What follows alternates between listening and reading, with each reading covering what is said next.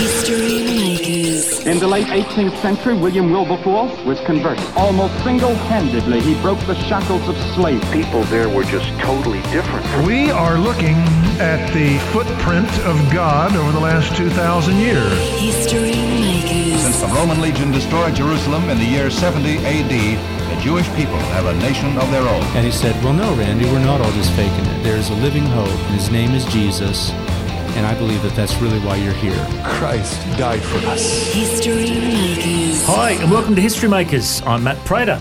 Today we're speaking with Andrew Lamont. Welcome to the studio, mate. How you doing? Yeah, I'm not too bad. Good to be here.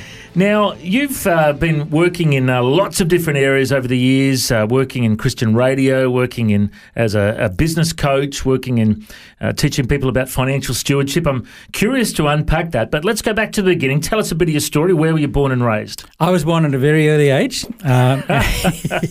My great-grandparents were missionaries to Sri Lanka. Mm. So I was born in Sri Lanka, and it's taken me years to stop bobbling my head when I talk. That's a good accent. I like that. Yeah. Well, it's not an accent. It's how I normally used to talk. This is the accent part that I'm speaking now. No, so born in Sri Lanka, and when I was 8 years old, my dad led me to the Lord, and then he died 3 months later. It was quite a dramatic time for me as a young fellow. And then we immigrated to Australia. In 1969, it was a long time ago, it was well before you were born, mate. And we had $300 between my mum, my sister, and myself. Enough money for my mum to find a one-bedroom home in St Kilda in Melbourne. My sister got married and left, and I spent the next 2 years as a street kid.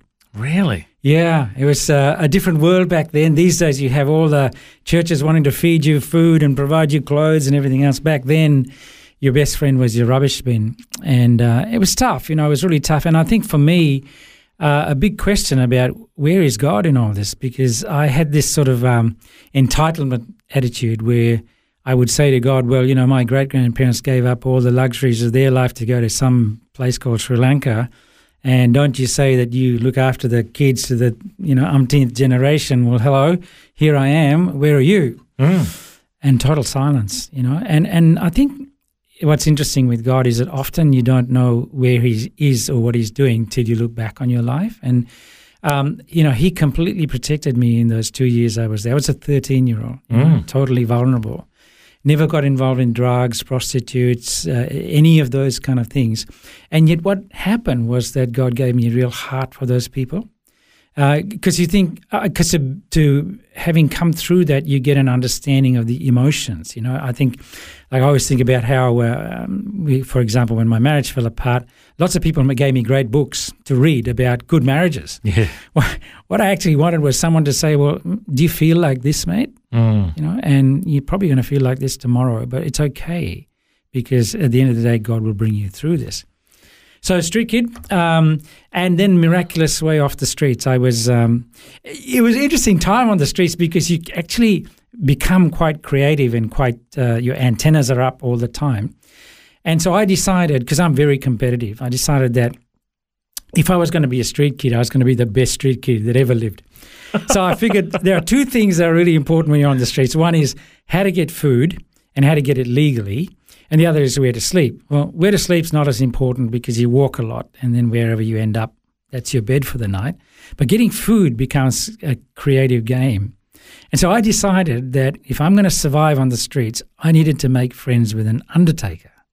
Now, you look at me and laugh and you say, why an undertaker? Well, I made friends with an undertaker. He took pity on me, gave me a clean shirt and a pair of slacks, and I went to literally hundreds of funerals.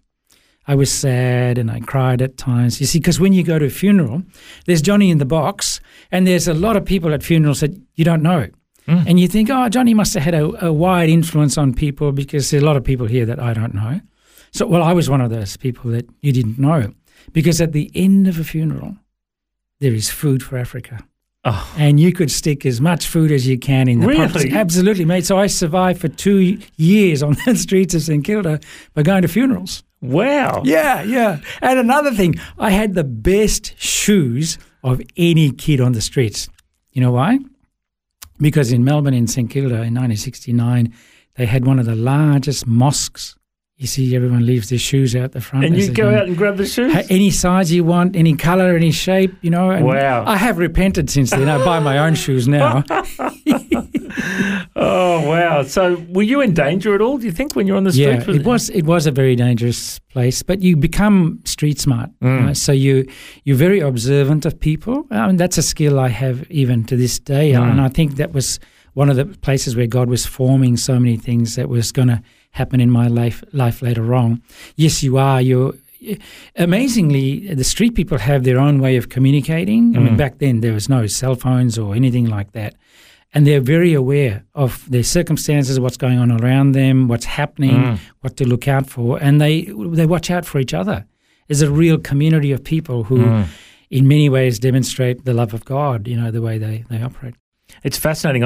I work with soup kitchens and pick up people in a bus from homeless shelters, and you see a lot of camaraderie between the homeless people. Yes. Sometimes they get on better than people in church get on with each other. Absolutely. Because that's all they got. You know? Correct. I mean, I can share a great story. I was working with this guy under the Grafton Street Bridge in New Zealand, where I've been living the last 16 years.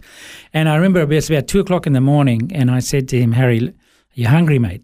And he said, "Oh, always hungry." So look, there's a rotisserie chicken place just up the road. Why don't we go for a walk? So he went for a walk, bought him this rotisserie chicken, a couple of bucks, and he scoffed it down. You know, I reckon he ate the bones and everything. It was just gone within a matter of seconds. Then he said to me, "Oh, can I have another one?" And I sort of looked at him and thought, you know, you cheeky fellow, like I just bought you one. Okay, maybe you're hungry. So I bought him another one. And he's nervously looking around, and he stuffed this chicken in his jacket. And we're walking back to the bridge, but he's looking around all the time. He's kind of nervous. And I'm thinking, well, you know, that's pretty smart. He's eaten one and he's taking one. Anyway, we get to this garbage bin, and he stops at the garbage bin, and he's looking all around, reaches into the garbage bin, moves all the rubbish to one side, gets the chicken out of his jacket, puts it in the garbage bin, and covers it up. And I said to him, "Mate, what are you doing? That's crazy." He said, "No, my mate Pete, he'll be coming past here about 4 o'clock in the morning, and he'll be hungry." Wow. Generous. Yeah, absolutely. He's a guy who's got nothing. Yeah. But his first thought after he was satisfied is, "My mate Pete." Mm. You know? Man, we can learn. Because I reckon if Jesus was around today, that's the sort of places he'd be. Yep. So let's get back to your story. So you spent a couple of years on the streets. What happened after that? Found an old rugby ball in the gutter, and I went to the petrol station and pumped it up. And I was having a kick at this because one of the biggest challenges with being on the streets is boredom. You know, it's Groundhog Day every day, and there's no hope to get off the streets. So I'm kicking this thing, and a guy befriended me in the park, and he said to me, "Oh, you kick the football pretty well.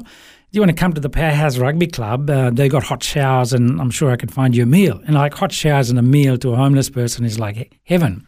So I quickly joined up for that. And then he encouraged me to just start training with the boys. Now, I came from Sri Lanka, which is a rugby-mad nation, and I must have had some natural skills. Long story short, I ended up playing rugby union for Victoria. Wow. And won a sports scholarship to go to school. Mm-hmm. So that got me into Melbourne High School, where I did my studies, and eventually came out at the end, got into the banking industry. Incredible. You really worked your way up. It's always a God thing, because it was nothing that I could do. It was the stuff that was happening to me that was out of my control, but this very definite plan of God to take me to places that stuff was going to happen later on. And tell us how you got involved in ministry. Okay, so to me, always life has been business and ministry together. There's not a separation for me about this is what I do on a Sunday and this is what I do on a Monday. It's about being a disciple of Jesus all the time. But I got into the kind of the banking world, again, almost by accident. And started at the bottom, just worked my way up. And then in 1993, I think it was, my big break came when a guy called Brian White, who is the chairman of Ray White Real Estate here in New Zealand, came knocking on my door. It was back in the days when the government offered 150% tax deduction if you could show that what you were doing was research and development. Mm-hmm. So he came and met with myself and my wife, and he wrote out a check for $20,000 and put it on our dining room table. And he said, "If you come to Queensland and start up this business with me, you can cash that check and keep it. And if you don't, you have to give it back." Well, it took me about 31 seconds to realise that I need to cash this cheque. I think about 30 seconds for my wife and about 1 second for me. So we came up to Queensland and we started Ray White Financial Services. And within 5 years, that was turning over $270 million a month. That's pretty good. And I was a 25% shareholder. Wow. And I had gone from having absolutely nothing on the streets of St Kilda to suddenly being able to fly to London for a steak. Mm. It was just two completely opposite worlds that God had taken me into. And the crazy part, mate, is that there are actually benefits in both. You know, when you're at the top end, God gives you all these resources and it's almost like the fun time, you know, because you're suddenly in a position to bless so many people and people don't realize how much joy comes from actually giving stuff away, you know, and blessing people with the resources that God has given you. So that was that. And then Harcourts, the real estate chain from New Zealand, came to Australia. They wanted to emulate what Ray White's had done here. So I got headhunted to start that particular organisation. And then after 2 years there, having an absolute ball and travelling all around the world, my marriage fell apart. And at that stage, I was a worship pastor at a Baptist church here in Queensland. And it was a disaster for me because it was one of those things where, ironically, and I don't know whether you understand this or not, but if you walk into a church and say, my marriage has just fallen apart, you know, mostly they'll embrace you, put you in a home group, provide you with some food parcels and make sure you get back on your feet, except if you're in leadership. Mm. And when that happens, you may as well hold up a leprosy sign because they want you to leave, no matter what happened and whose fault it was or whatever, because the reality is only your wife and you know what actually happened. You know? So I spent about 4 years in darkness. I never lost my faith, still loved God, but hated his bride and decided I was never going to go back to church again and all those kind of stuff. And then an opportunity came within work where my board came to me and said, look, we bought this company in New Zealand and it's a dog. It's in a joint venture with AXA, but we'd like you to go to New Zealand just for 6 months, live there, work in the business, come back and give us a report as to what to do with this thing. So I went to New Zealand, 1st of July 2000, and it rained for the next 46 days straight. And I hated it because I'd come from living on the Gold Coast to going to Auckland. Anyway, came back, gave him the report, said, look, this is not going to work, sell it, burn it, whatever. It's just been structured wrong. So then they said to me, look, would you go to New Zealand and run it for us? And I said, look, I'm not going. You know, I live on the Gold Coast. I'm not going to Auckland. So then they started throwing more money at me. And I said, look, it's not the money. I'm not going. They said, come on, everyone's got their point. Why aren't you going? And I said, primarily, it's my kids. I've got two boys, 6 and 11 at that time. I'm not leaving them. So then they said to me, if you go for 2 years, we'll fly your kids to be with you every month for those 2 years. And if they can't come to you, we'll fly you to be with them. Wow. Yeah. So when I spoke to my kids and they're like, oh, Dad, this would be awesome. Imagine we could go skiing in New Zealand. And imagine on Monday when the teacher says, what did you do on the weekend, kids? We went to New Zealand, doesn't everyone? So I went for 2 years and did that and formed an amazing relationship with my kids and then turned that company around to a turnover of $65 million a month. Ooh. So God, you know, here's a street kid who my highest mark in maths for HSC was 26%, was suddenly building and running these multi-million-dollar organizations without any kind of practical business knowledge, just a kind of a gut feeling and a sort of an anointing. I don't mean use that word loosely, but God had made me to be a businessman and understand the principles of business. So went on with that for for 14 years. So I had 1.5 million air points by the time I finished with Harcourts. And then I joined an organisation called Baptist Savings, which is basically like Baplink here. So they take money from the public and use that money to build churches and childcare centres and whatever else. So I was on the board for 2 years and I got bored, literally bored stiff, because I'm a hands-on person. And so I said to the board, look, I noticed that you've raised $50 million in 50 years. That's fantastic. But as a cheeky young fellow here, I reckon I could double that in 5 years if you gave me the opportunity. So a very conservative board, they looked at me as if I was, you know, on drugs or something like that. But eventually they said, okay, well, go and do it. So I started up as the business and marketing manager for Baptist Savings. And in those 5 years, I raised $75 million. Wow. You got a gift, eh? Well, yeah. Again, it's not anything that I did, but it's often working through people. Yeah. You know, my whole life has been this connection with people and understanding their gifts and releasing them to do what they do and gathering and all that kind of stuff. Mm. But an amazing thing happened, and I think part of what happened there was in preparation for what was coming in Australia. Mm. The pastors Baptist pastors in NZ kept saying to me, "Look, we're all struggling. You know, we love what we do. We feel there's a calling to what we're doing. We just can't make it work financially." So I sat down with many of them and showed them how to pay off their credit card, you know, how to have a mortgage, all of those kind of things. And then they said to me, "Well, you need to teach this to our churches." So I ended up doing about 400 seminars over the 5-year period. Over 12,000 people came to those seminars, and lives were changed. You know, marriages were changed because once you take the pressure out of the finances in a family, man, things start to happen. You know, and so we saw this great blessing on the churches, and then we said, "Well, look, it's not that the churches that are in trouble; so are the neighbours in the streets, and the schools, and the business, and whatever else. So why don't we try and make these seminars as an outreach event?" So we started inviting the neighbours, and we saw people come to the Lord in droves because we'd often have an alpha program or something running after the seminar. Mm. And because everything we did was free, people who were using our services would say to us, "Why are you doing this?" Mm. Because there's no catches, there's no steak knives, none of that. And we would say to them genuinely, "Look, we're disciples of Jesus, and he tells us to love our neighbour. You happen to be our neighbour. We've got some skills that you don't. This is what we're doing. Would you like to meet him?" And they'd sort of look at you with, you know, as if you've been on the communion wine again. But the fact is that then we could lead them to an alpha program or whatever else. And so we saw church growth in denominations that had been stagnant for years and years, where where money was actually used as a recruitment tool to bring people into the kingdom of God.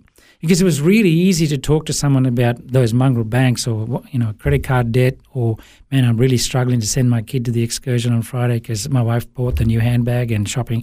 You know, all of those real issues that everybody faces, not just because you're a Christian, it's because you're alive on this planet. But who has the keys to those things? And more importantly, who do you trust?